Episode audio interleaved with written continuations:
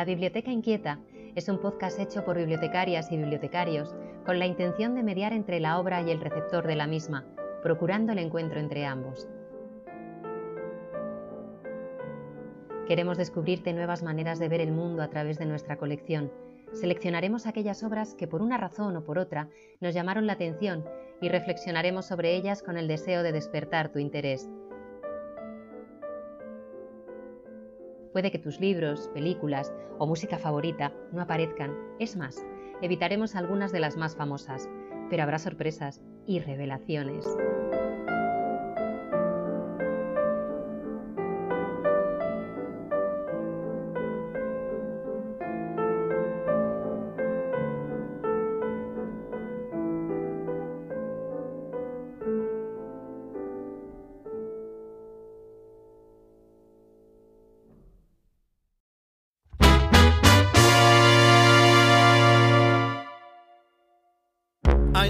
The crystal raindrops fall, and the beauty of it all is when the sun comes shining through. To make those rainbows in my mind, then I think of you sometime, and I wanna spend some time with you. Just the two of us.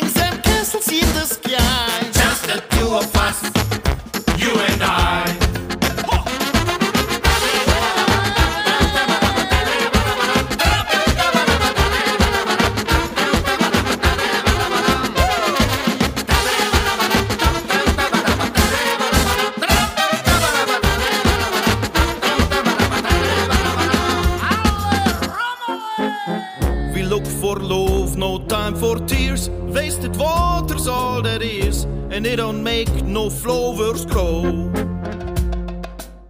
Good things might come to those who wait, but not for those who wait too late. We gotta go for all we know. Just the two of us.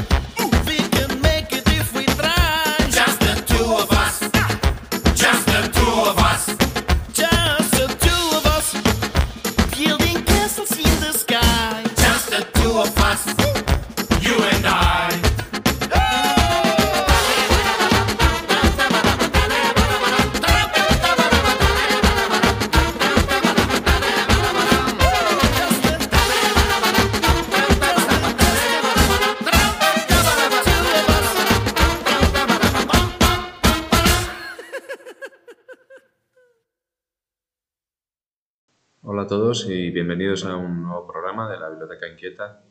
Hoy estamos solos Carlos y yo. Hola Carlos. Hola César. Solo, solo nosotros dos, como dice la canción que, que acabamos de escuchar, que luego nos, nos introducirá Carlos. Y queríamos hablar de, del centenario de Pasolini. Este año se cumplen 100 años de su nacimiento, en marzo. Y, y queríamos hablar de una de sus películas, el Evangelio según San Mateo. Y bueno, hablar sobre la película y ponerla un poco en diálogo eh, con otra película sobre la vida de Jesús de Nazaret, que es eh, La Pasión de Cristo de, de Mel Gibson, y ver un poco, bueno, tratar un poco la figura de Jesús de Nazaret desde los dos puntos de vista, de dos directores, uno desde el, desde el ateísmo y otro desde la, desde la fe católica. Y, y ver cómo, cómo tratan la figura a nivel de, de guion y de propuesta visual. Y, también queríamos eh, después hablar de un documental que, eh, que viene en, el próximo boletín de novedades de la, de la biblioteca, de la Biblioteca Torrenta Ballester. Es un documental titulado Bajo el silencio, de Iñaki Arteta, y habla un poco de, pues de estos tiempos posteriores a la disolución de, ETA y cómo se está digiriendo en el País Vasco el, la, propia historia ¿no? y la, todo el, periodo de violencia terrorista, eh, sobre todo desde el punto de vista del entorno de ETA de, la propia, de la propia banda. El relato que muchas veces, eh, para los que no vivimos allí, queda, queda oculto. Y, y este documental lo que pretende un poco es eh, testimoniar pues un, discurso que circula dentro de cierta porción de la sociedad vasca en torno a lo que se ha vivido durante estas cuatro o cinco décadas de violencia. Eh, aprovechando, también hablaremos de, la película Maisabel de, de Iciar Boyaín, aprovechando que próximamente van a ser los Goya y es previsible que se, que se lleve bastantes premios. Una película que también trata, trata un poco el mundo después de, de la disolución de, ETA y cómo, bueno, cómo una sociedad digiere un, trauma de ese, de ese calibre. Y nada más por mi parte. Os dejo con Carlos para que os introduzca la canción que hemos escuchado al principio. Bueno, eh, buenos días, buenas tardes o buenas noches, siempre me pasa lo mismo. Eh, Fanfarre Chiocarlia es, es, el grupo que hemos escuchado eh, para comenzar el programa eh, y es una versión de, un clásico de los años 80, ya es de hecho Paz, como decía César, solo nosotros dos, que somos los que estamos aquí hoy en, este programa. Eh, es una canción que está dentro de su último disco. El disco se llama It Wasn't Hard to Love You. Y bueno, pues hemos querido ponerla porque eh, está dentro también de las últimas novedades que, que la biblioteca ha sacado en, la sección de, de música. Y bueno, queríamos acordarnos de este, para mí, este pedazo de grupo de música balcánica que, que celebra con este disco eh, los 25 años encima de los escenarios. Y además, bueno, pues por las noticias, por lo menos que yo he leído, parece que ya no van a grabar más discos, este es su último disco de estudio, aunque van a seguir, sí que van a seguir haciendo eh, actuaciones en directo. Si alguna vez eh, tenéis la oportunidad de verles en directo, a esta auténtica caravana bulliciosa, eh, no os lo perdáis, no os lo perdáis porque es, bueno, es un, una, un chute de, de, energía auténtico. César, no sé si tú los, les has podido ver alguna vez. No, ver no, les he escuchado, pero bueno, que ya me hago una idea después de, habiéndolos escuchado, me hago una idea de, de la que pueden montar en, en, directo. Pues yo he tenido la oportunidad de verles y digo que la que montan en directo es, es adrenalina pura y es, además es que es, es guay porque es un grupo en el que en sus actuaciones te encuentras, te puedes encontrar, vamos, yo estaba rodeado de lo mismo, de, de, de gente que le gusta el jazz, de gente que le, de punkis, de gente que les gusta esto que se conoce como las músicas del mundo. Mm. O sea, este grupo eh, consigue atraer a, todo tipo de públicos. Y, como orquesta de metales, esto que se suelen llamar las brass band, pues es una de las, mejores orquestas del planeta, sin duda. Eh, tienen en varias bandas sonoras de películas, salen algunas canciones suyas y bueno, pues eh, os aconsejo que les, que les busquéis y les sigáis si, si no los habéis escuchado porque merecen la pena. En la biblioteca tenemos varios discos de, de la fanfarre Chiocarlia y, y, bueno, pues era, era una manera de, de, de, deciros que si os queréis acercar a la biblioteca buscar este último disco, que, que es para bailar y, y para disfrutar, pues, pues acercaros. Y sin más, mm, luego habrá otras canciones y otros discos también de nuestro último boletín. Pero por ir por bloques, César, eh, si quieres pasamos al primer bloque Sí. de cine. Y, y de qué te apetece hablar primero? ¿De, de Pasolini? Sí, vamos a hablar de, Sí. del centenario de, de Pasolini. Yo la verdad es que no, no, no he visto prácticamente cine de, de Pasolini, eh, salvo esta del Evangelio según San Mateo y un mediometraje que hizo junto a otros dos directores italianos, no me acuerdo cómo se titula exactamente la película. Es un tríptico, no sé si Ah, con Antonioni. No- no recuerdo. Tiene un. Es, mm, creo que el título es como una especie de acrónimo con los. Robopag. Sí, sí. Robopag, sí. Es lo único que he visto de él.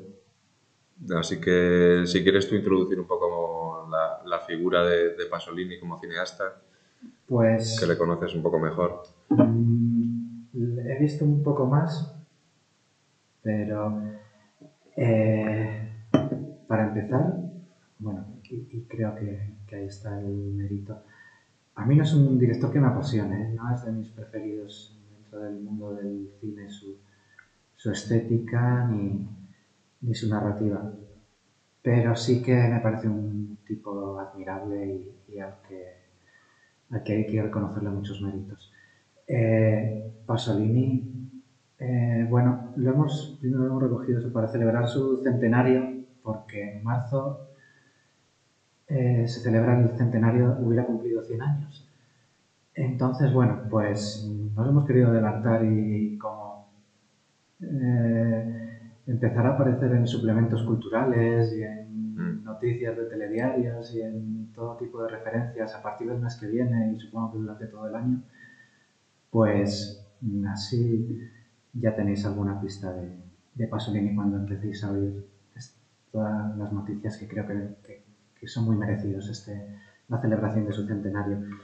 Él, eh, declarado ateo, declarado homosexual, declarado marxista, marxista eh, tuvo mucho- muchos problemas en, en Italia a cuenta de su ideología, a cuenta de su identidad, en una Italia que salía de- del fascismo y, Mm. y entraba en, en una etapa democrática, pero Italia con todo ese peso católico que, que llevaba siempre, con todo ese eh, bagaje cultural eh, cristiano, pues eh, le costó mucho y, bueno, y de hecho su asesinato en, creo que fue en 1975, un asesinato brutal, todavía no está, no está aclarado las circunstancias en las que fue asesinado, eh, porque le siguió durante toda su vida la, polémica. Eh, esta, esta peli, de hecho, eh, bueno, yo he visto, me, me preguntaba si que tú le conoces más de otras pelis. Bueno, he visto Mamá Roma, eh, Acatone, que fueron sus primeras películas, y luego algunas de su última etapa, en las que ya cada vez se fue acercando, alejando más de, del momento contemporáneo, en el- de sus primeras películas más neorrealistas, y cada vez se iba más hacia, la- hacia atrás en el tiempo Mm. y más tomando eh, eh, referencias literarias. De la Edad Media y hasta aquí llegó hasta la Antigüedad con, con este relato de, de Jesús, eh, tomando el, la, la, la, literalidad del, del texto de, de, San Mateo. Eh, pero a mí estas referencias de, de Saló, los 120 días, bueno, eh, y algunas obras finales a mí personalmente no me, no me apasionan y no tengo ni, las vi en su día y no tengo ningún interés especial en volver a verlas. Pero creo que sí que tiene mucho interés y, y a mí sí que es una película que me parece reseñable, es la, de, la del Evangelio según San Mateo, por muchas cosas. Primero por, por atreverse a, a meterse en un mundo en el que sabía que le iban a, a llover por todos los lados, por su, por su lado, por el lado de, de los marxistas, los comunistas, eh, y por el lado de la, de la institución religiosa. Le iban a creer, es decir, cómo un ateo se mete a, a hacer una película sobre la vida de Jesús. Un ateo homosexual y comunista. Eh, hoy en día, con este mundo de trincheras en el que vivimos, nos parece bien impensable. Porque claro, los comunistas van a pensar que se ha cambiado de bando, los religiosos van a pensar que pues que esto es, para, para llevarla a la Inquisición, cómo se atreve. Entonces, bueno, ya ese, esa valentía me parece meritorio, pero es que luego el resultado que consiguió con la película, que ahora ya nos metemos con ella si quieres, mm. pues cayó muchas bocas y creo que es una peli, independientemente de tu ideología, de tu religión, de tu es una peli desde el punto de vista de, como, como, obra de arte, pues para comentar y, y luego encima para ponerla en, en relación a, a, la pasión y mm. pues creo que tiene cosas para comentar. No sé, ¿cuál es tu primera impresión de después de ver la peli? Mm. Eh, a mí lo que me llamó mucho la atención son tres cosas que me llamaron mucho la atención cuando vi la película. Eh, primero, creo que es una película de rostros, es una película de la que sales sobre todo con el recuerdo de los rostros y la fuerza que, consigue transmitir ¿no? a través, de, a través de los rostros humanos.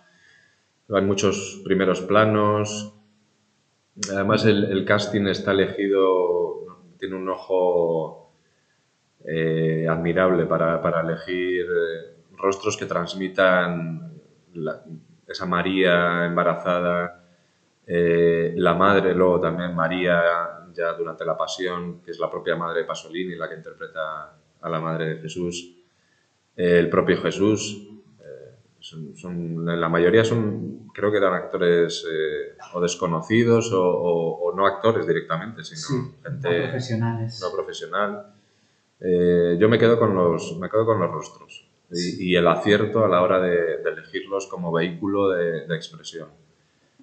Eh, una segunda cosa que me llamó mucho la atención fue el carácter muchas veces pictórico que tiene la, la película. Eh, me recordaba mucho a, las pinturas flamencas, religiosas,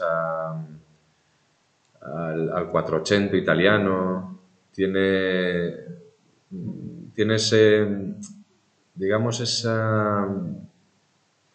estilo eh, entre primitivo y, y, casi glorioso, ¿no? Eh, y creo que, que, que, lo, logra, lo logra a la perfección. Y luego, otra cosa es el montaje y la improvisación ¿no? que transmite, esas, esos cortes bruscos entre, entre, entre, escenas, esa sucesión muchas veces eh, rápida, como si realmente estuviese grabando un documental, eh, la realidad desplegándose naturalmente, ¿no?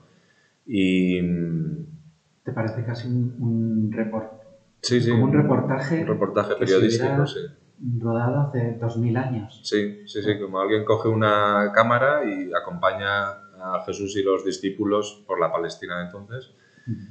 y, y van sucediéndose los diferentes una, una, película que se basa Eh, eso es una de las diferencias que encuentro yo con la de Gibson. Eh, es una película que se basa en, la palabra de Jesús, eh, se centra en, el mensaje de Jesús y en la predicación.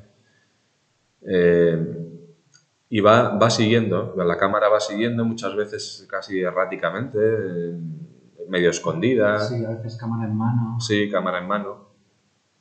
Y, y da esa sensación, ese, ese plus de, realismo a la, a la película que, que lo aleja un poco de, de, la, no sé cómo llamarlo, del, del, carácter cinematográfico, por ejemplo, que tiene la de, la de Mel Gibson. ¿no? Sí, espectacular y, mm. y, y, buscando eh, un poco la, la, épica. Aquí es todo lo contrario, aquí busca la, la austeridad. Sí. Es, es como como quitándole a, la historia de, la vida de Jesús la, esas multitud de capas que se han ido superponiendo durante dos mil años de, cristianismo, de historia. Mm, eh, yo creo que, en eso influye, la película está eh, dedicada a Juan XXIII, el Papa que impulsó el el Concilio Vaticano II que era una especie de intento por parte de la Iglesia de adaptarse a los tiempos modernos y además una especie de regreso al Evangelio, a, lo primitivo, ¿no? a, la esencia del mensaje de, Jesús. Y yo creo que la película se rueda y se estrena justo en, mitad del Concilio Vaticano II. El concilio creo que va del 62 al 65, la película es del 64. Y creo que recoge un poco el espíritu del concilio, incluso va más allá eh, y en ese sentido está muy marcada por la época, por la época de, la, de la, Iglesia de, entonces. Eh, creo que es un momento en el que la Iglesia regresa un poco a, esa esencia evangélica y en la película eh, refleja un poco también ese intento. sí, la Iglesia al principio, claro, no eh, no aceptaba el proyecto cuando Pasolini eh, buscaba financiación y, le costó mucho conseguirla. Eh, mm, luego Pasolini, con su afán este, de, austeridad, de, no buscar rostros conocidos para darle más autenticidad al documento estéticamente y que sea más eso al final es más icónico, los, los rostros de estos personajes desconocidos. Mm. Eh, eh, quería rodar en, en Palestina y en, y en, Israel, en los escenarios reales mm. de donde, donde sucedió la, la, historia de Jesús. Y por lo visto se trasladó allí para buscar localizaciones, pero mm, lo desechó porque eh, pues vio que que mm, el paisaje y, las localizaciones de, hace dos mil años ya no existen en, su lugar original, que la civilización, las urbanizaciones, las ciudades, ya no existe esa pureza de, esos escenarios áridos que él quería, eh, casi desérticos. Y al final la, rodó en el sur de Italia. Eh, no sé qué me viene a la cabeza también otro contraste con, con Mel Gibson y con, con, La Pasión, porque justo, dices, joder, qué casualidad, eh, los escenarios de la peli de Mel Gibson, en parte, algunos son los mismos, están todos en, el, mismo sitio que, que, la de Pasolini, sin embargo no tienen nada que ver, casi un desierto para, para, para Pasolini. Eh, esas casas de piedra, además la fotografía blanco y negro casi, casi deslumbra a veces de, la, pureza del blanco mm. y, contrasta con el tenebrismo de, la fotografía de, Mel Gibson. Y en lo, puramente institucional de, la Iglesia Católica, eh, sí que te diré que luego sí que cuando vieron el resultado eh, la aceptaron, la peli, y, les pareció una película eh, hasta el punto que hace en el 2004 o 2005 el periódico del, oficial del- de la Ciudad del Vaticano, el Vaticano Mm. eh, la nombró la, la mejor película de la historia que ha reflejado la vida de Jesús. Mm. Y mira que hay películas sobre la vida de Jesús. Sí. Eh, que yo una de las cosas que me, que me gusta de, de Pasolini en este caso es, es que dices de algo que se ha llevado tantas veces al cine y que, que, lo ha- que sabes la historia de pe a pa, que dices aquí ya no hay nada nuevo que decir, eh, pues al final, eh, como la ha contado Pasolini, eh, con esa narración imperfecta que decías de, de cortes, de que, Mm. de que mm, no es.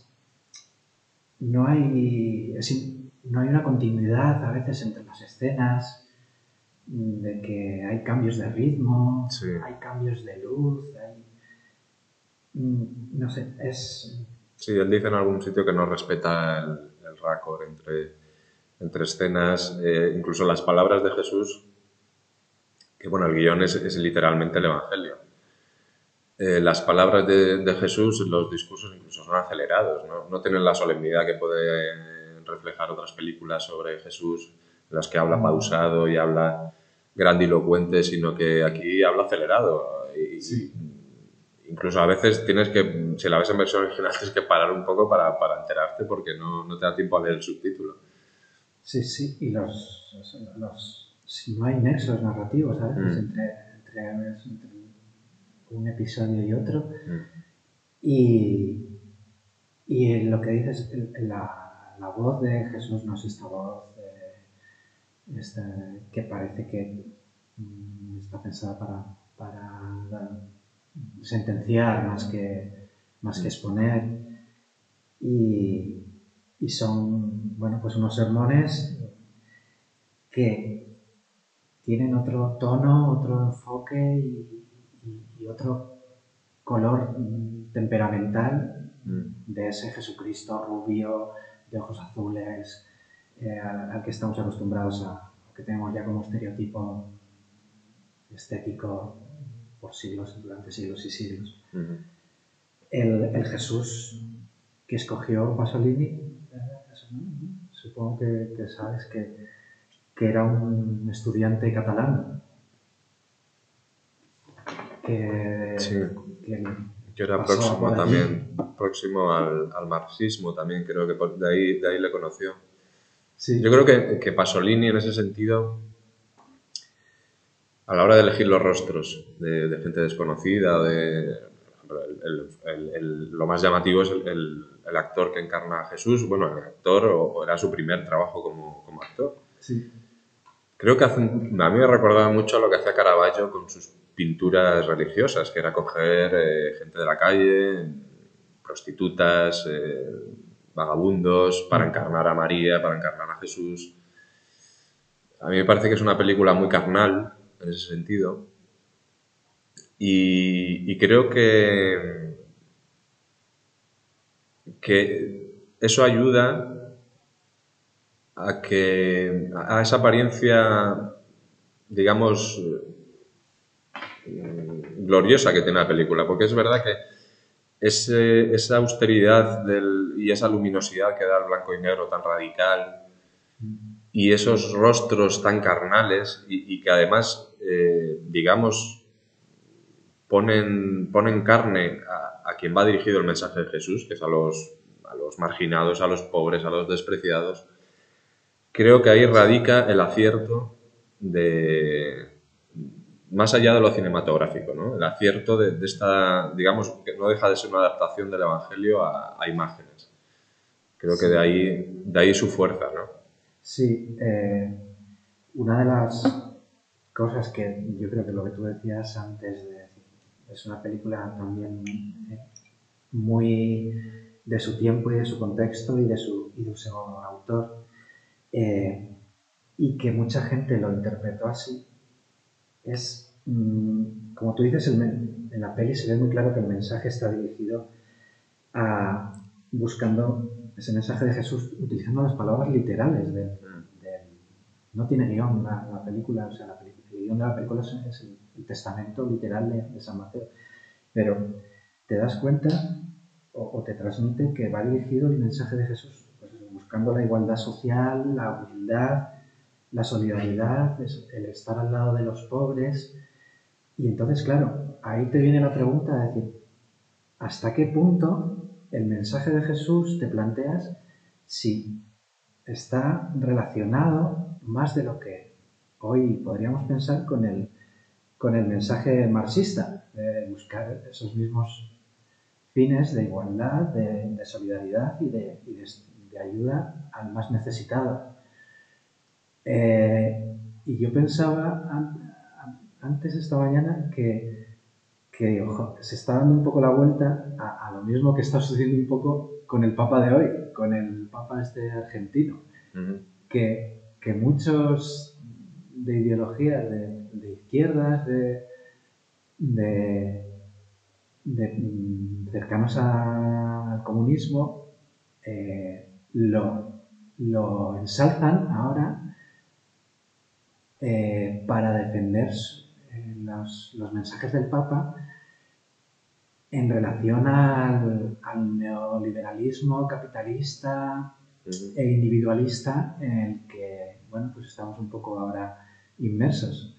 Mm. Es decir, lo que ahora se le puede acusar al Papa de, estar al lado de, la izquierda y del comunismo es lo que se le podía igual achacar a Pasolini en su momento, de decir, ostras, es que el mensaje de, Dios, de Jesús, es también el mensaje de los marxistas. Y hay está ese momento histórico de la Italia de esos años que buscaba un poco cómo integrar la democracia después de la dictadura, el, consumo de masas que se estaba imponiendo después de la guerra mundial, todo este tipo de, de contrastes que Pasolini, como tío como filósofo que fue también, como hombre curioso, pues intentaba entender e intentaba integrar en su, en su, pues en su forma de pensar y en su forma de vivir. Yo creo que, que desde el ateísmo declarado a menudo se entiende mejor el cristianismo, que se ha entendido mejor el cristianismo que desde, que desde posiciones, digamos, eh, pues, pues eh, cristianas o católicas. Tenemos el ejemplo de Nietzsche. Creo que es el filósofo que mejor entendió lo que suponía el cristianismo y, fue quien declaró que Dios había muerto. Em, creo que el caso de Pasolini es, una, es claro caso de persona con conciencia religiosa pero sin religión. Creo que, que él tiene un concepto del mundo en el que se mantiene, sí, se mantiene la parcela de lo sagrado, de lo misterioso, de lo místico hay una conciencia religiosa, lo que pasa es que no se expresa, ni se adhiere a ninguna religión, ni cree que la expresión de eso tenga que remitir a una fe en, nada en concreto. Pero sí que, sí que existe y creo que la película está impregnada de ello. No es la, no es la película de un materialista marxista o, no es la película que haría un cineasta soviético. Sí. Eh, bajo las directrices del Partido Comunista. No, esta es una. Creo que es un poema. Al final la mm. peli creo que es un poema. Eh, Pasolini era, bueno, antes que director de cine fue, fue poeta, mm. fue ensayista, fue escritor. Yo creo que lo que más fue en su vida, o, lo que mm, durante más tiempo, es su, su parte poética.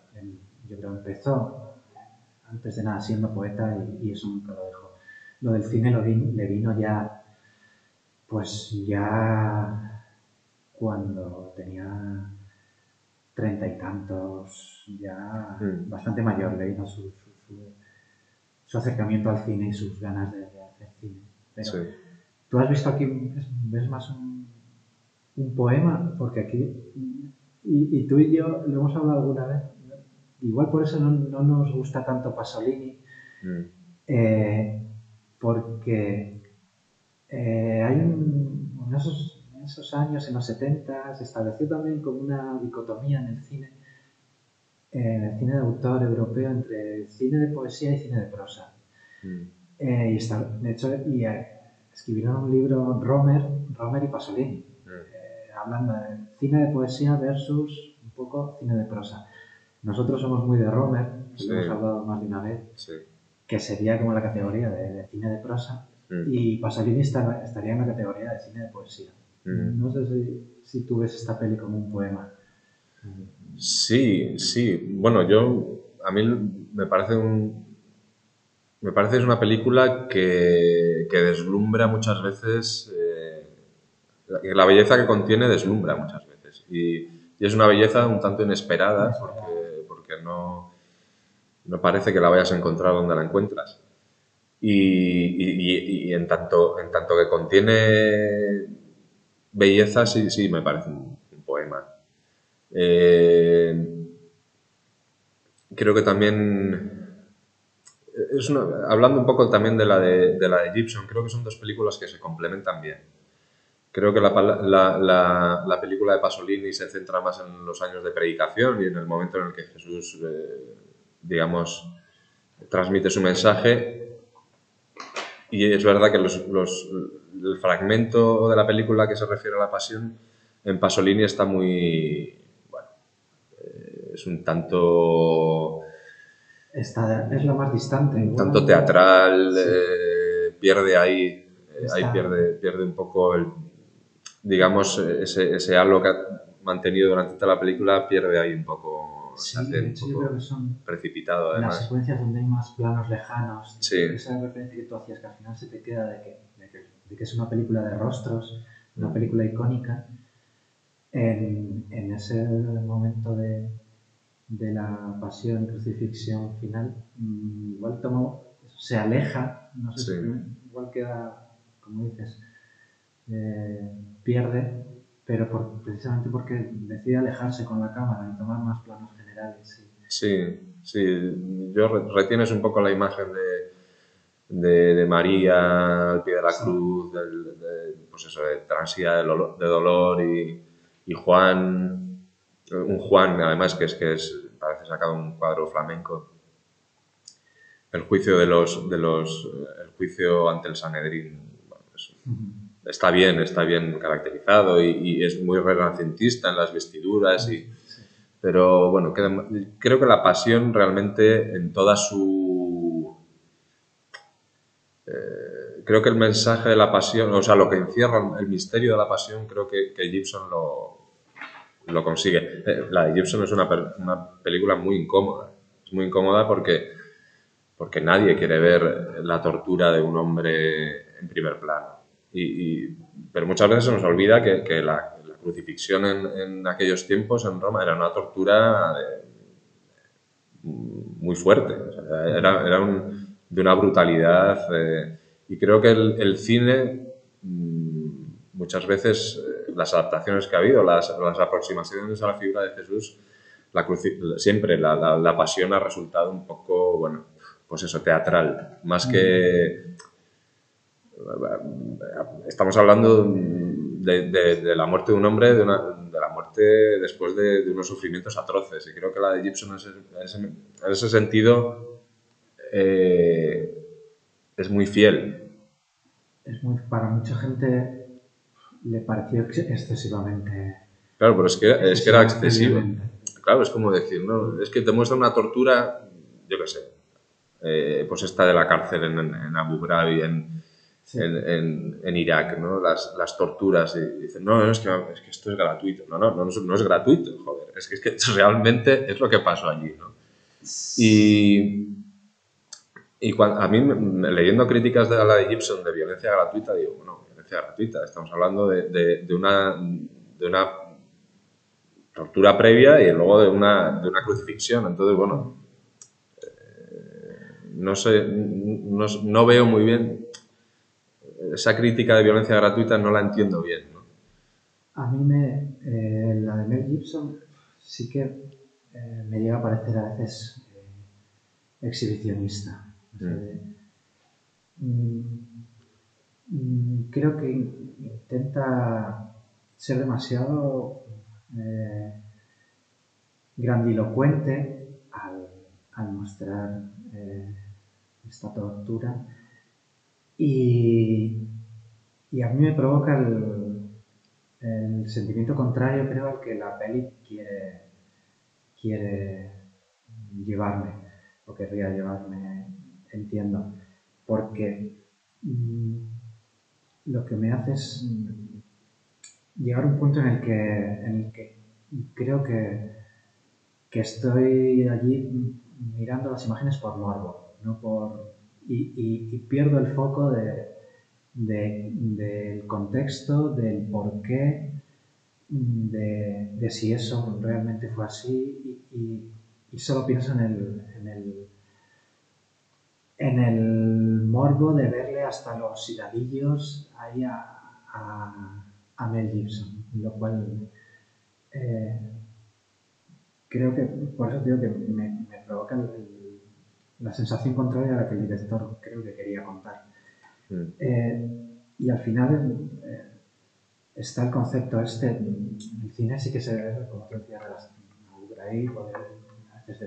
de, películas sobre, sobre el tercer mundo, sobre determinados temas de inmigración, de, la infancia, de, de esta porno, porno miseria o este... Mm. Eh, en este caso, Mel Gibson sería el término de pornoviolencia. Es decir, eh, voy a retratar un tema, a veces estamos los niños de la calle en la India y para, para que a todos se nos caiga la cara de vergüenza y creo que a veces hay un problema con eso, para diferenciar si es morbo, si es, porno miseria o porno violencia, o si es algo que merece un estudio y una reflexión. Y es el hecho de que nos ponemos por encima desde nuestro, eh, nuestra superioridad moral y ética y muchas superioridades para intentar retratarlo no voy a decir si estamos retratando la pues un barrio de favelas de Latinoamérica no vamos a hablar con ellos, sino a caminar con ellos. Eh, y si caminamos con ellos, siempre al final lo vamos a ver desde nuestro punto de vista de superioridad.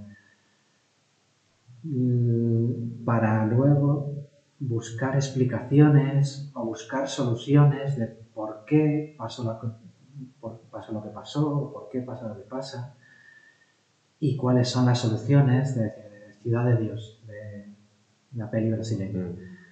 Eh, es un espectáculo magnífico, pero que intenta, desde una superioridad, darnos soluciones de por qué ocurre eso, cuáles son las causas y cuáles son las soluciones, para que nosotros desde el cine lo tengamos muy claro. Al final las cosas nunca son tan claras de causas y consecuencias, lo sabemos. Y para reflejar esos mundos, como puede ser la pasión de Cristo, creo que, no hay que buscar las causas o no hay que mm, establecer una película narrativa en la que sepas muy claro cuáles son las causas y las soluciones. Y a mí me pasa con Mel Gibson. Eh, quiere establecer tan claro cuál es, cuál es la causa y y cuál es la explicación, que te olvidas de lo que tiene Pasolini, que lo que te hace es caminar junto a Jesús eh, para entender la parte espiritual, para entender la parte no lógica de la fe. La fe mm, intrínsecamente lleva algo que, va al margen de la lógica. Y, a mí, pierdo con Pasolini, sí que encuentro esa parte de fe, esa parte eh, que no forma parte de la razón, y en Mel Gibson no la encuentro. no encuentro nada más que, pues que, que, exhibicionismo y a veces porno-violencia. Mm, yo no estoy de acuerdo porque mm, eh, la fuente de, Mel Gibson es, el Evangelio de Mateo también. Y es, eh, bueno, con añadidos de, unas visiones de una mística alemana sobre la pasión de Cristo. no, entiendo, entiendo que desde fuera, o sea, entiendo que, que, a ver, a nadie le gusta ver eso. A nadie le gusta. Es mucho más agradable caminar con Jesús eh, y escuchándole las bienaventuranzas o las parábolas o tal, pero eso forma también parte de la historia de Jesús. Y a nadie, y en ese, en, ese sentido mmm, faltaba en el cine, en el cine faltaba una pasión, eh, como posiblemente faltaba una predicación como la de Pasolini, faltaba una pasión como la de Mel Gibson. Por eso digo que en ese sentido son dos películas que se complementan.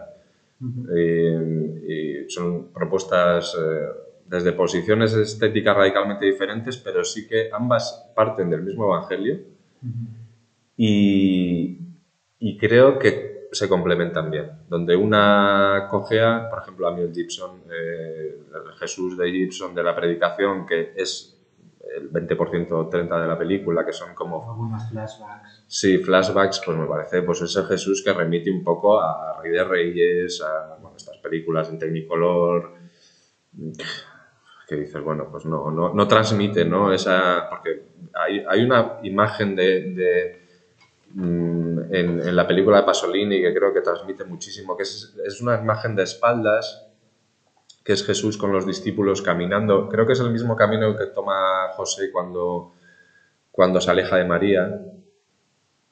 Eh, y, y, ves, digo, son unos desarrapados.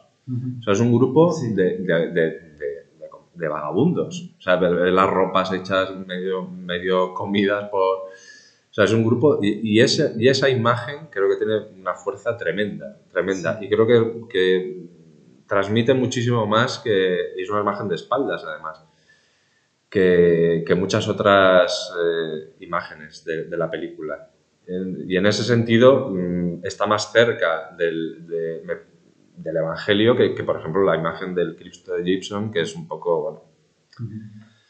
Sí los actores eh, de Pasolini mm, están eh, seleccionados de las, de las rodados en la zona más pobre del sur de Italia y, eran todos pescadores, eh, eh, agricultores de la zona eh, que, que, verdaderamente transmiten esa autenticidad mm. que, tú, que tú decías y esa, esa verdad.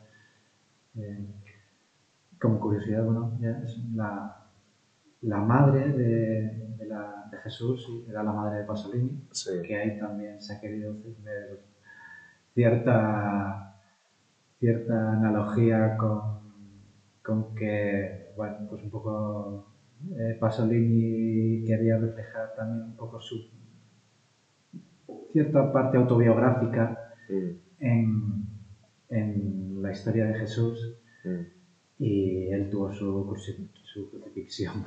Sí. sí, es por ejemplo su muerte tuvo su, su pasión, porque la, la, muerte es una muerte horrible la que tuvo Pasolini. Es una muerte horrible. Eh, si tú ruedas la muerte de Pasolini, tal cual fue, es un espectáculo horroroso. Sí. Horroroso. O sea, yo, de, así casos famosos de, de, asesinatos, yo tengo la sensación de, de, pues eso, de un hecho atroz, atroz, absolutamente atroz. Por eso sí, sí, es verdad que puedes establecer paralelismos entre las... Incluso, sí, en cierta manera fue una figura incómoda, fue una figura que desde las diversas... del Partido Comunista le expulsaron por ser homosexual. No solo la Iglesia le atacó, sino que su propio partido, los teóricamente suyos, también le dieron la espalda, ¿no? Y en ese sentido sí que hay un paralelismo entre las dos figuras. Eh, personajes incómodos, con un mensaje incómodo, que no se amolda a, a nada prefigurado, ¿no? Institucional y que, y que terminaron pues como terminaron.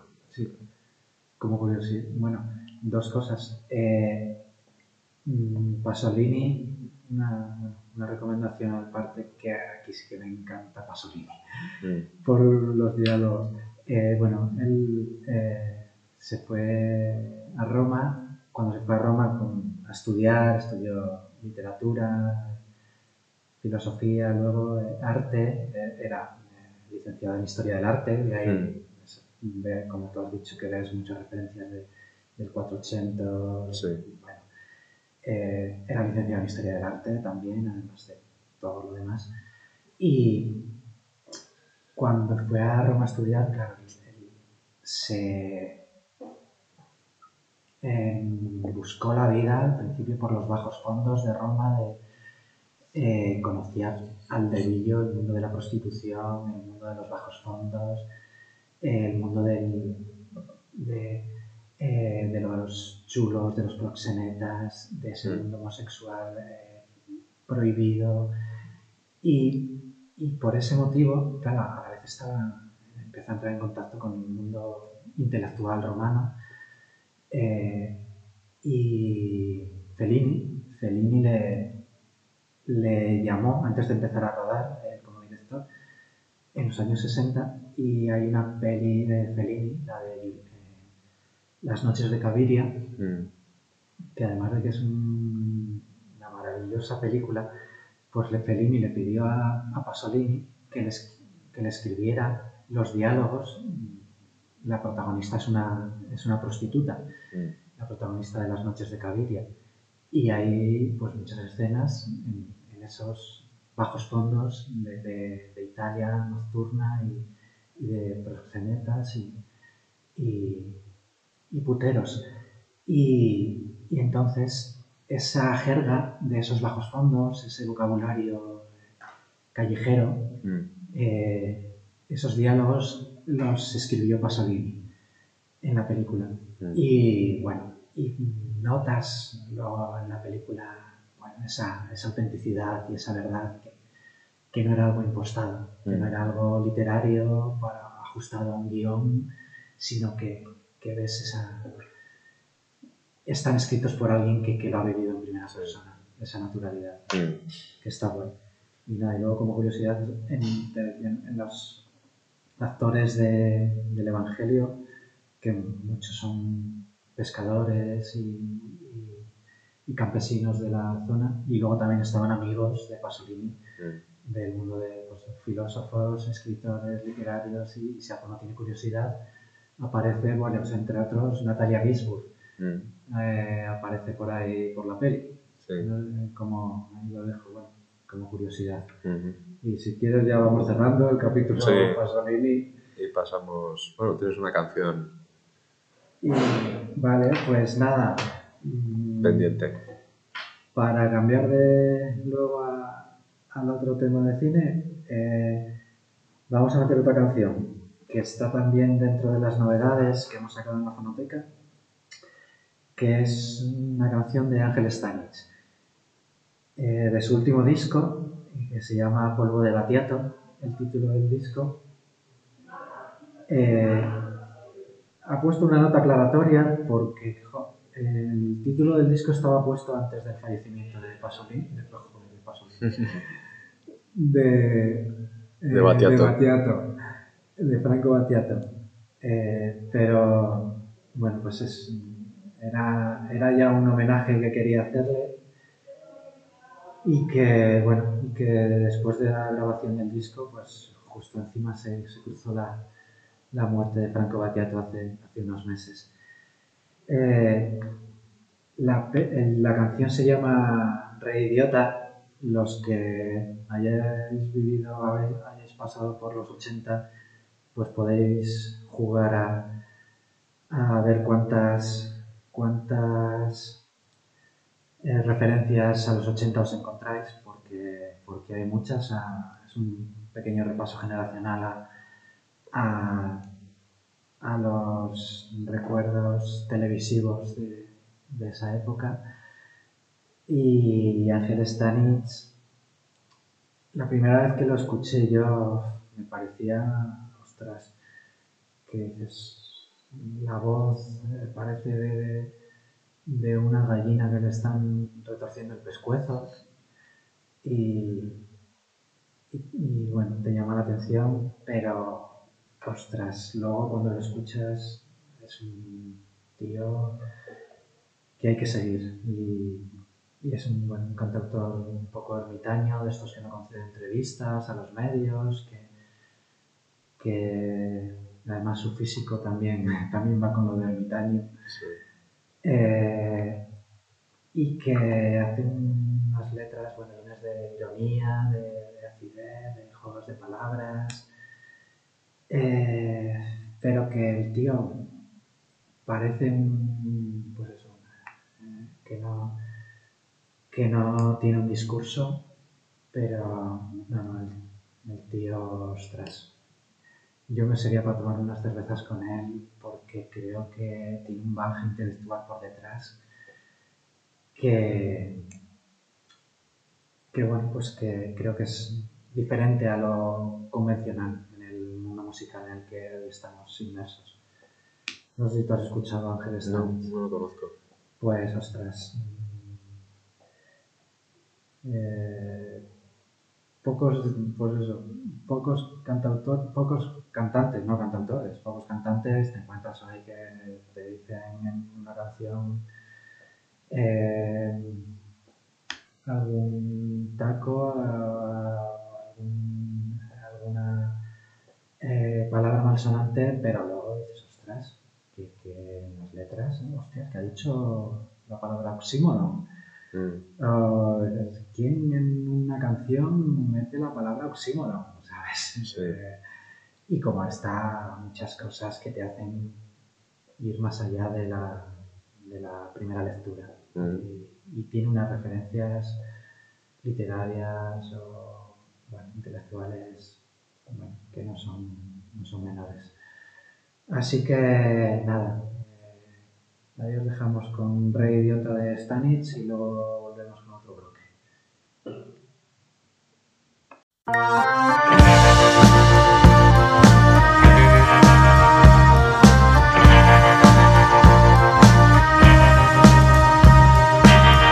y hágase su voluntad aquí en el cielo, Florida Park. Grábese su nombre en una acetato. Acínense que no hay playback. que va a ser hoy su santidad? Hoy seré el sultán de Covadonga.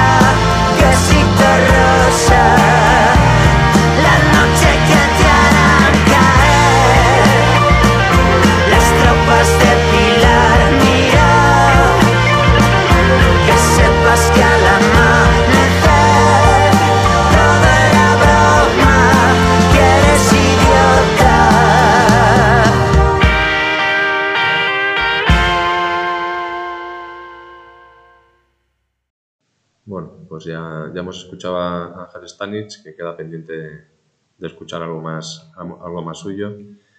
Y pasamos a hablar de, de un documental que va, va, a ir incluido en las próximas novedades de la biblioteca. Se titula Bajo el Silencio y, y está dirigido por Iñaki Arteta. El documental pretende recoger eh, pues eh, luego entraremos eh, si lo consigue, si no lo consigue, de qué modo lo hace. Eh, luego em, pretende recoger el testimonio o el relato de, pues de, de, la izquierda Berchale, del entorno de, ETA, el relato que se ha ido construyendo con posterioridad a la disolución de la, banda. Y, lo hace a través de, una serie de entrevistas con diferentes personajes, del, del mundo Aberchale, utiliza un periodista eh, de fuera del País Vasco que, se acerca un poco eh, pues a, pulsar un poco el, el, discurso ¿no? que, se está, que se está queriendo eh, imponer por una parte. No sé qué, sí, qué, qué, qué, opinión tienes tú sobre el documental. Eh, es un documental que dura dos horas y media, aunque no, no se hace pesado, a mí por lo menos no, no se me hizo. A mí tampoco, ¿eh? como, como, comienzo, diré que si me preguntas, mm. no se me ha hecho largo y pensaba que sí y estaba preparado para, para, para que se me hiciera largo, pero no, no, se, es muy llevadero. Sí, tiene... Y... Forma parte un poco de este, de este cine que se está haciendo ahora. Bueno, pues posterior al 2011, que es cuando ETA se disuelve, está empezando a, a hacer el cine eh, un poco para reflejar las consecuencias o el, digamos, la época posterior ¿no? a, la, a la disolución. También vamos a hablar un poco de Maisabel, que es otra de las, de, de, de, de las películas que últimamente ha, ha, tenido éxito tanto de público como de crítica y que toca este tema también de la, la, del acercamiento entre, en este caso, entre víctimas y, y, y, verdugos. Y también hemos tenido el ejemplo de Patria, no hace tanto, también de la serie que adapta el libro de Aramburu, que es un poco también eh, la, la, manera de mostrar las dos caras ¿no? de, sí. del...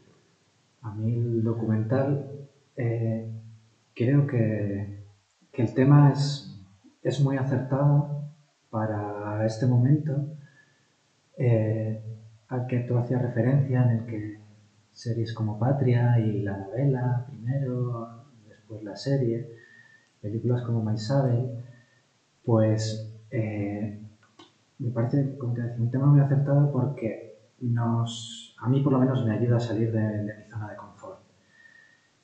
Y es triste admitirlo, pero, pero creo que, que no soy el único. Eh, el documental me ha parecido irritante, me he revuelto encima del sofá en varios momentos, me ha escandalizado algunas cosas que he oído en el documental,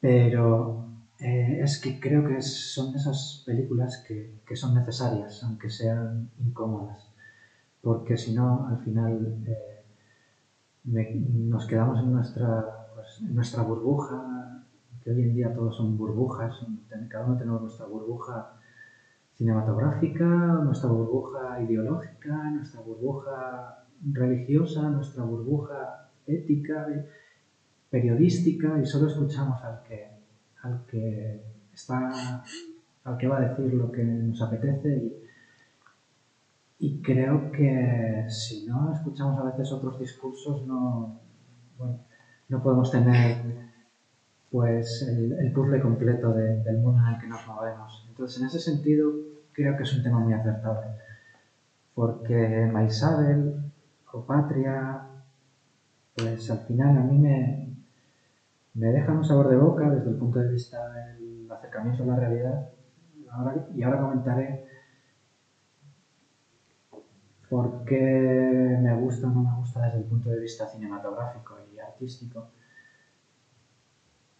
Pero, eh, claro, eh, no es la realidad, o no es la realidad completa. Entonces, bajo el silencio me ha ayudado a ver algo más de la realidad, para que ahora cuando veo un telediario, cuando veo un medio de comunicación, cuando, cuando veo otra propuesta artística sobre ETA, eh, tengo más argumentos para, para juzgarlo si está bien, si está mal, por qué me gusta o por qué me disgusta esa Mm. propuesta.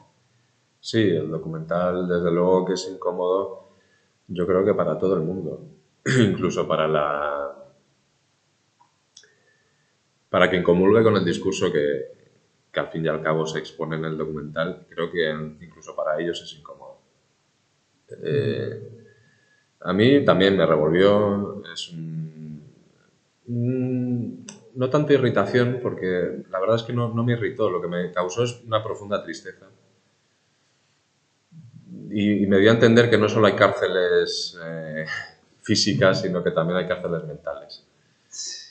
Y, y es lo que más pena me dio. Y es, es sobre todo pena. Pena y tristeza de cómo eh, cualquiera puede caer en ello. No, no solo ellos, sino cualquiera de nosotros puede caer en, en algo así. Cómo establecemos unos guiones de vida férreos, nos contamos una historia sobre nuestro pasado y cómo el hecho de, de enfrentar y encarar ese pasado y, y tratar de, digamos, de mirarlo de una manera diferente compromete nuestra identidad y puede ser hasta tal punto doloroso que, que lo evitemos, ¿no? Y, ¿Te has Y- dado cuenta que, sí, sí. es que sin tener conexión unos entrevistados con otros, repetían las mismas palabras? Sí. Supongo que te refieres a eso. Sí, Eh, son si te- consignas. Si te dijera cuáles son las palabras más repetidas del documental, Mm. seguro que, que coincidimos. ¿eh? Y es que, es que no, no coincidimos por casualidad. en la- en la- o sea, y no coinciden ellos por casualidad, por eso, porque dices, por, por ser una consigna eh, eh, eh, inoculada, sin, sin- que, que ha perdido todo, todo significado. Mm, sí, Para ellos no. Para Para ellos no. Para ellos les sirve, me imagino que les sirva como, como digamos, bálsamo eh, y como justificación ante una cosa que es injustificable, que es matar a alguien. Eh, a mí me causó, eh, so- sobre todo, ves además que en, en varios casos eh, lo que se... Y, y no es manipulación del documental, que creo que tiene su parte de, de- de manipulación, eh, no, no siempre como algo negativo, siempre, bueno, hay una mano ahí que mete tijera y, y lo plantea de una manera diferente, pero creo que hay algunos entrevistados que transmiten verdaderamente esa sensación de, de si me salgo de aquí, me rompo en mil pedazos. O sea, si, me- si dejo de, contar esta historia, me rompo en mil pedazos y no, y no soporto eh, el, peso de mi conciencia. Y en ese sentido, sí, es un, es un relato que ayuda, ayuda a sobrellevar. Y, y el documental es muy incómodo en el, en el sentido de que todo el mundo quiere mirar para otro lado ya, ¿no? Ya ha pasado, esto ya no, no, no tiene por qué revolverse, esto te das cuenta de, de lo paradójico que resulta cuando se apela a, desde ciertos eh, lugares, por ejemplo, eh, a no revolver el pasado, con ciertos conflictos de, de hace décadas, eh, como desde el otro lado ahora se apela también a lo mismo, a no revolver el pasado, eh, también de, de una historia que ya ha pasado que es dolorosa, pero que para mucha gente ha quedado todavía sin cerrar. Y, y- y lo fácil es mirar para otro lado y decir, bueno, aquí no ha pasado nada, eh, vamos a romantizar eh, la violencia, vamos a romantizarla, vamos a, a establecer cierto, cierta lectura histórica y la vamos a ir transmitiendo a partir de, de ahora de generación en generación. Y en ese sentido, el documental va contracorriente, ¿no? Dice, bueno, no, esto no ha acabado. Esto aquí hay, hay algo que no está resuelto todavía. Está lo suficientemente próximo en el tiempo como para hablar de ello y, y- y estamos empezando un camino Sí. que, que quizá dure lo mismo que ha durado eh, el periodo de violencia, ¿no? Para mí uno de los eh, mm, valores de la película eh, es que Iñaki Arteta no quiere hacer justicia, que es lo que se suele hacer con, con muchas películas y, y, muchos libros y, muchas eh, propuestas que han ido apareciendo sobre ETA. Eh, Iñaki Arteta, como tú decías, mm, simplemente expone que estamos en un momento, eh, diez años después del fin de ETA, pero lo que eh, en estos 10 años ha pasado, está pasando en el País Vasco, fuera del País Vasco muchas cosas nosotros no nos estamos enterando. Entonces nosotros nos creemos desde fuera del País Vasco que o nos han contado un relato que es con el que parece que, que nos, nos, estamos ahí eh, eh, eh decir comprendiendo, no, convenciendo, nos estamos convenciendo de un relato ya inamovible y resulta que no, que, en el País Vasco ese relato todavía no, ni todavía no, ni está claro que, vaya a ser así. Entonces, en ese sentido de que Iñaki Arteta no, no quiere hacer justicia, decir, eh, vuelvo a lo de antes de Pasolini, no quiere establecer unas soluciones ni unas explicaciones eh, pues creo que es uno de los valores de, la película, en comparación pues, con, con Maisabel, por ejemplo, por, empezar a establecer si alguna relación que, que mm, como película cinematográfica convencional establece una presentación, un nudo y un desenlace, y como eh, ejercicio narrativo convencional, esta propuesta requiere de unas causas y unas que lleven a unas consecuencias, porque si no, no hay película.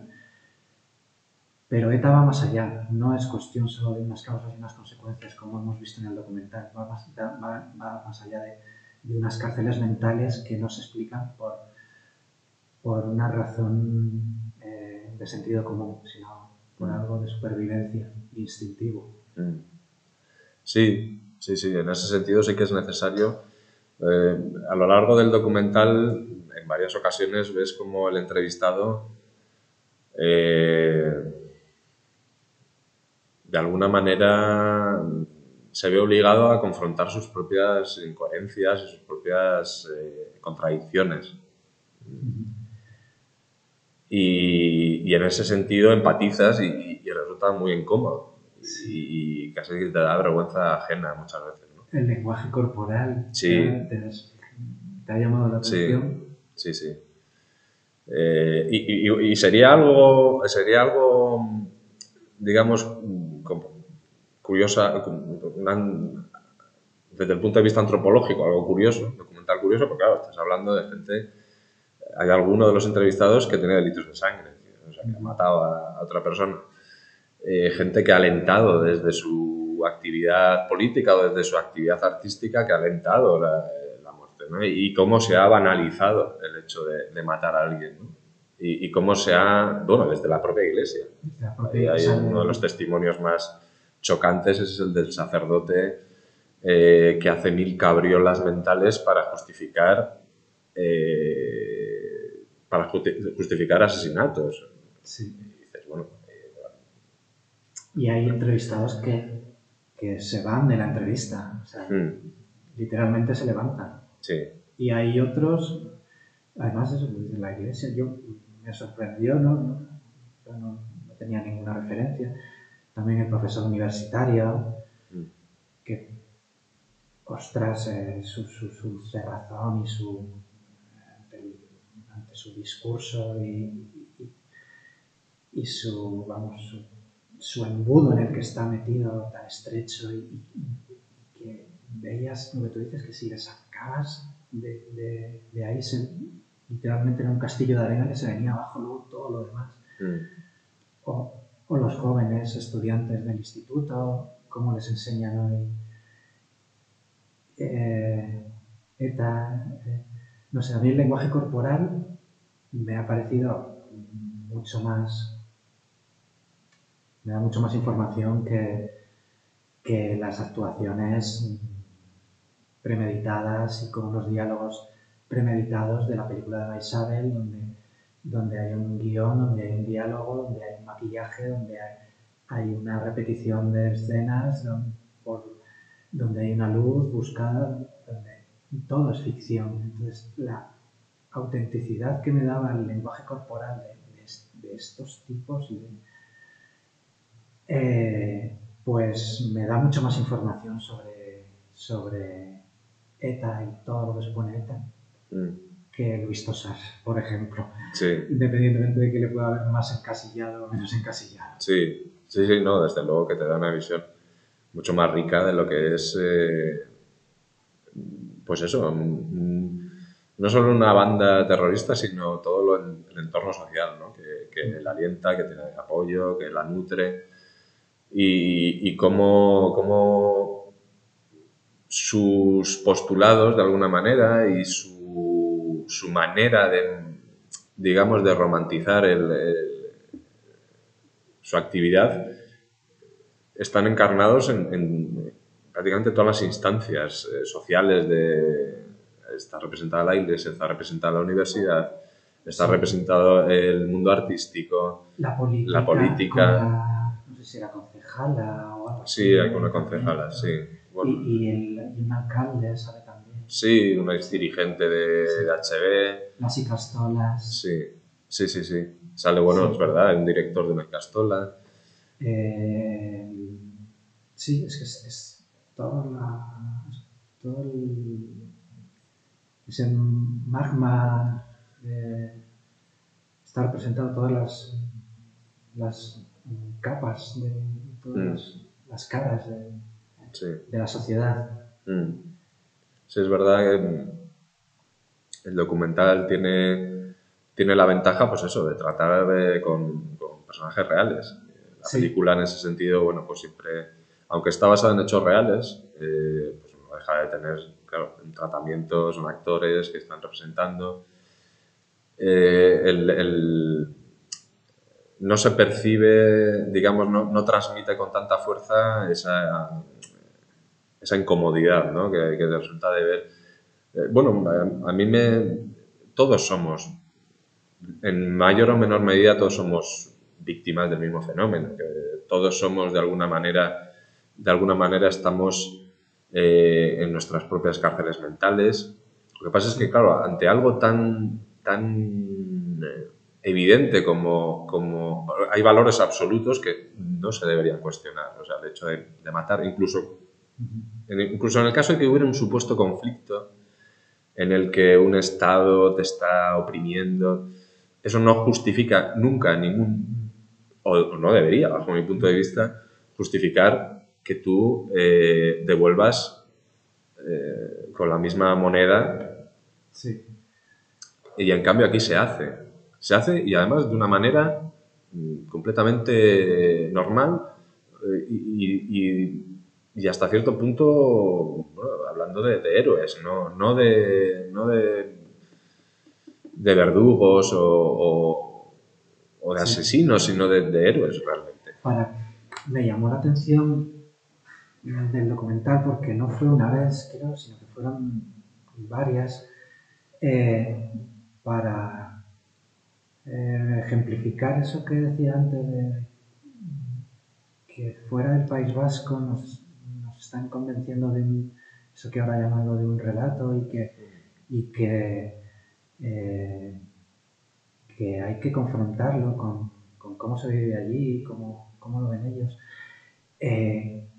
cuando a las nuevas generaciones les preguntan eh, por a chavales de 17, 18 años, 15, eh, por un atentado de ETA que recuerden, que, hayan, que hayan estudiado, que, hayan, que les hayan eh, explicado, ya sea en el instituto, ya sea en su entorno, en su, familia, varios mm, decían que el, el atentado, el único atentado que conocían era el de Carrero Blanco. Claro, a mí me venía a la cabeza, en- en- a mí, el- yo he hablado con más gente, el primero que se nos vendría a la cabeza, a mí el primero que se nos viene a la cabeza es el de Miguel Ángel Blanco. Entonces, creo que dos casos tan opuestos, eh, en este caso, cuando a alguien le preguntan qué atentado se te viene a la cabeza, creo que es para sacar una lectura de, de- de- de por qué uno responde una cosa y, y otro responde otra, eh, blanco y negro. Mm.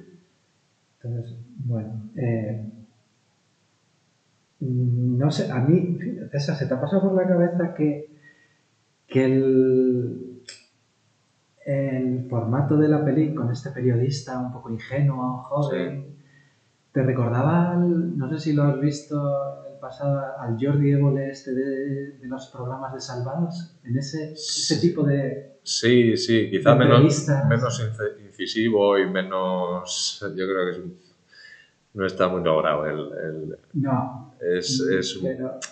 no tiene la. No, no, no es Évole, no llega no a Évole.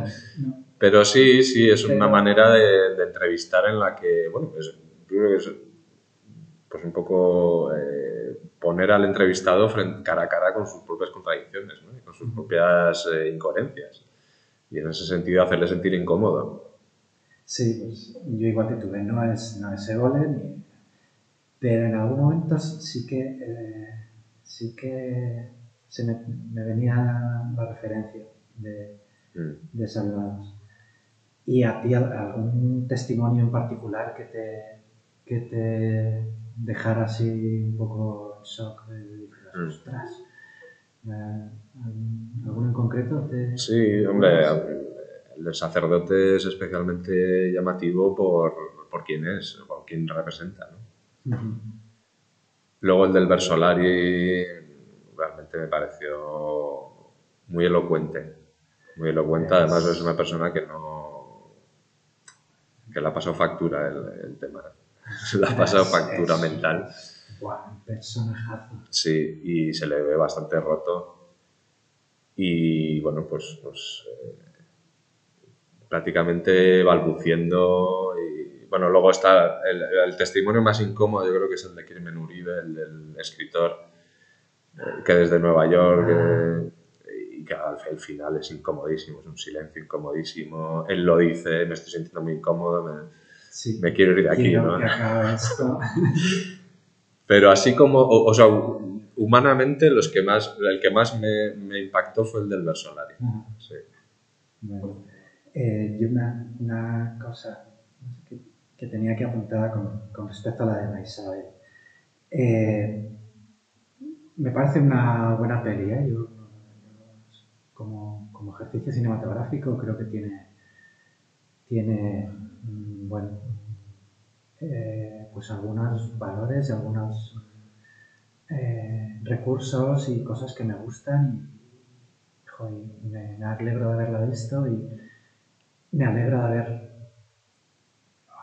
mm, entusiasmado con la actuación de no de Luis Tosar sino del otro Etarra Mm. Urco no sé qué se llama Sí, o no, no me acuerdo. el actor pues ya o sea ya solo por la actuación de, de- de este Sí. de este secundario, para mí ya merece la pena la película. Mm. Ostras, eh, hacía mucho que no, que no alguien en pantalla no, no me, no me atrapaba tanto. sí. Eh, pero hablando en genérico y un poco más allá de, o sea, de la peli, es a lo que antes hacía referencia de- de- del argumento y, y el argumento y el tema.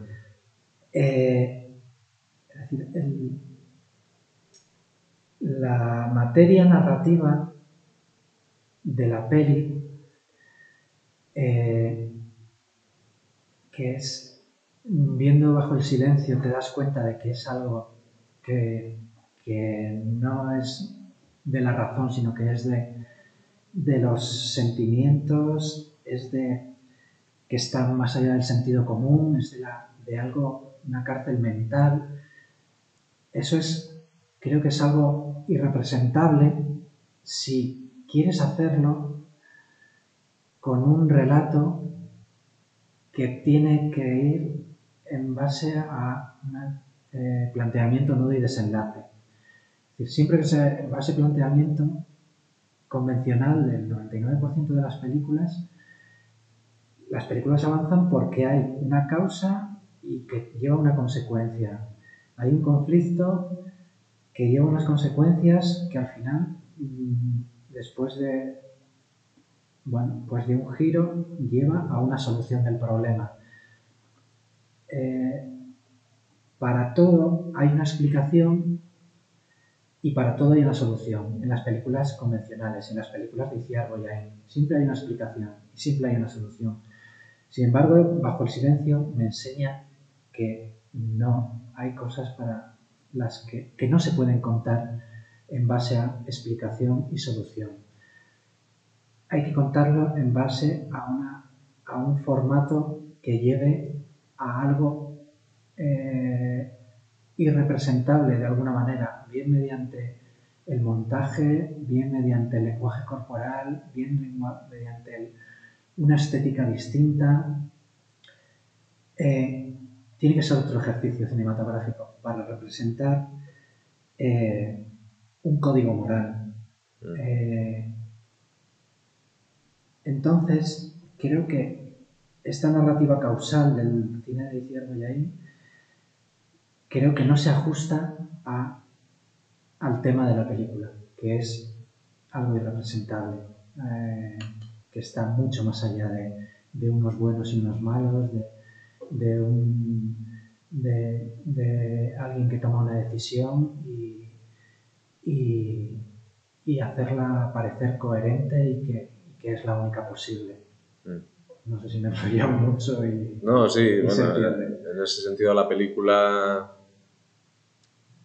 La película no recoge quizá con todo el matiz que puede recoger un documental la realidad realmente la encasillas en, bueno, pues en los personajes con una posición más estática y, y, lo que hay una frase, no sé si, lo dice en la película de Maisabel, que cuando ella se dirige al terrorista y le dice habéis envenenado la vida o habéis envenenado, que es un poco lo que, lo que realmente, digamos, es esa tinta que se va extendiendo eh, más allá de la mancha primera, ¿no?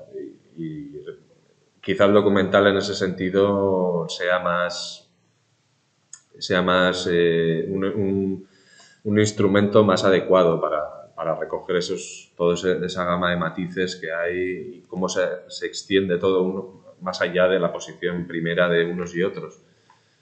Sí que, quizá el, el, documental en ese sentido recoge mejor. Vamos a ver porque seguramente no sean los últimos, los últimos digamos, productos cinematográficos en torno al tema y vamos a ver cómo va a haber una pugna entre, entre pues eso, el olvido eh, y, el permanente recuerdo que mucha gente todavía necesita. ¿no? Entonces, en ese sentido, vamos a ver más, más, más productos vinculados a uno u otro discurso. Sí, pero a, mí me parece que están guays estos dos. Eh, y todos los que se vayan añadiendo y todos los previos, porque bueno, pues para mí cuando disfrutas de un, en este caso de, una película de Maisabel o de una experiencia estética, eh,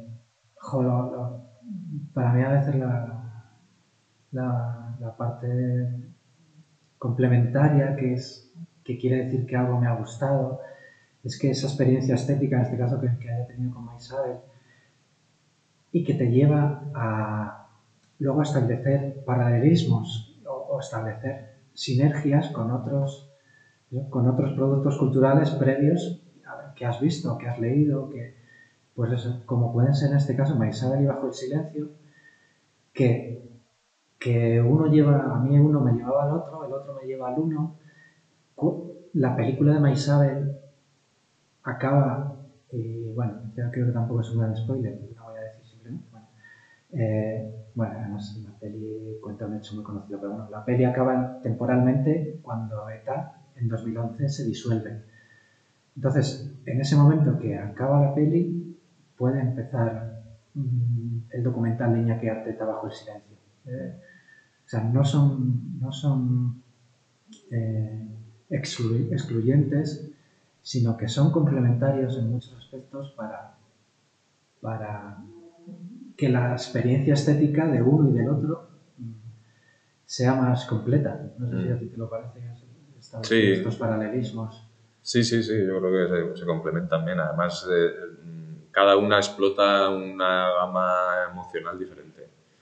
Eh, la película creo que mm, pulsa ciertas teclas emocionales y el, y el, eh, y el documental otras. Depende, depende de lo que veas, vas a sentir unas cosas u otras.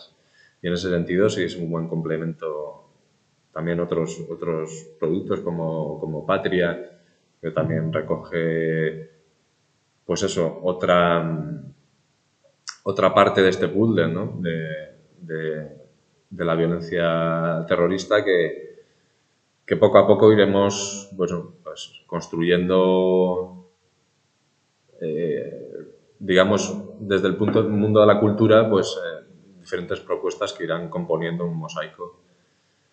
Y en ese sentido, estas do- son dos, dos piezas que merecen la pena, que te ponen, te ponen frente a realidades que por lo, como poco te hacen, te hacen plantearte y te remueven un poco por dentro. Sí, sí, pasando de disciplina artística, no sé si tú quieres recomendarlo o algo más que me ha venido a la cabeza, esto que decías de, de ir completando unas piezas de un puzzle, eh, el libro de Durne Portela, de, de Mejor la ausencia, que Durne Portela le preocupa mucho este, este tema de, de, de ETA, de qué va, qué va a quedar del relato de ETA, de cómo va a quedar el relato, le, le interesa mucho, está muy preocupada, además lo ha vivido en primera persona. Y bueno, eh, yo el libro de Mejor la ausencia lo recomiendo efusivamente. Y, y algo que la oía ella también, que estabas ahí estudiando, ya abriendo un poco el foco, no de ETA, pero para ver cómo, otra forma de cómo ETA, el, problema de ETA podría enfocarse fue cómo lo enfocó este, la autora de Homo Sovieticus, el, ¿cómo se llamaba la autora? ¿Ale? Alexievich. Alexievich sobre, bueno, sobre el tema del comunismo de Stalin, de eh, la Unión Soviética, todo el tema de, de- de los pogromos, de, las purgas, bueno. pero cómo ella lo llevó a la literatura en, en, en Homo Sovieticus, igual sería una forma de llevar también, estudiar el tema de ETA en, en España. Mm. Sí, recoger en forma de testimonios y hacer un, bueno, pues un- una obra coral, ¿no? Que, Sí. que aporte las visiones de cada, de cada parcela de la sociedad, que siempre va a ser más compleja que lo que nos pueda ofrecer un, un producto cultural cualquiera. Pues nada, yo creo que Sí, con esto- más lo dejamos. Sí. Si quieres, nos hablas de la última canción que vamos a escuchar. Pues nos despedimos hoy eh, con otro disco que está en, en las novedades de la, de la biblioteca, si alguien quiere acercarse. Eh, el disco es el último de Feten Feten, que se titula Cantables 2. Feten Feten es, bueno, son dos músicos burgaleses que eh, siempre han buscado llevar la música tradicional hacia, una modernidad hacia- y hacia una reelaboración para, para, eh, reivindicar el folclore y la música tradicional. Eh, pero en 2016 hicieron un disco en el que buscaron colaboraciones para que distintos cantantes pusieran voz a sus canciones y ahora en 2021 pues han hecho como una, una nueva reedición de Cantables, Cantables 2, con, con nuevos cantantes, con nuevas canciones, eh, con nuevos instrumentos. eh, y nada, pues, bueno, además reivindicamos si alguien quiere acercarse, porque estos discos que estamos recomendando en formato físico están muy cuidados, con unos folletos rechulos, con las letras, con ilustraciones y, que merecen la pena eh, detenerse un rato con, ellos. Y, y las la canción que, bueno, pues que vamos a escuchar es una que le ha puesto voz eh, Kevin Johansen, que es un cantante argentino, y así en, formato tango, se titula eh, De Noche, la canción, y, nada, pues un poco para acabarnos, reivindicación de la bohemia y de, y de la vida nocturna arrabalera en forma de tango con Kevin Johansen y Feten Feten. Y nada más, César, despides. Sí, nada, pues hasta la próxima y, y nos vemos. Hasta luego. Hasta luego. Chao.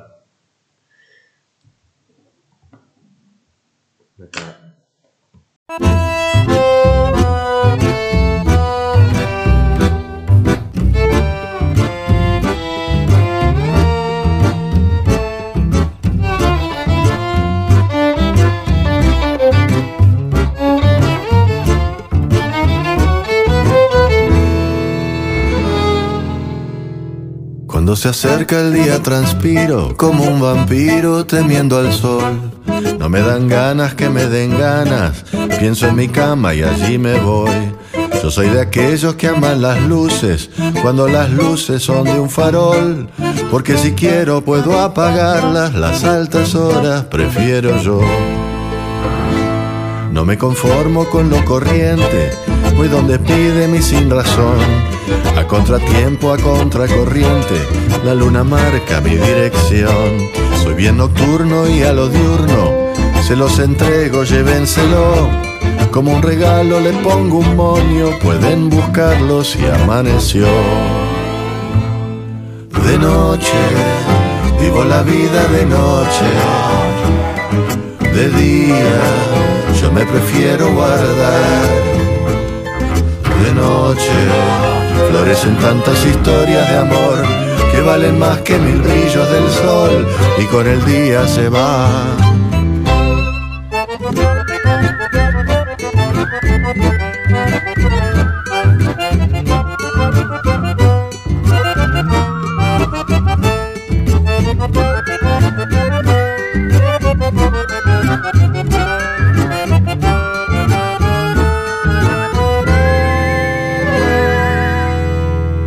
Soy quien cierra todos los bares y con la sombra los vuelve a abrir. Soy del equipo de la bohemia y desvelarme me hace feliz. Tan solo el ruido de la mañana me sobresalta, no es para mí. Y desde el alma amo esta calma cuando el lucero vuelve a salir. De noche, vivo la vida de noche.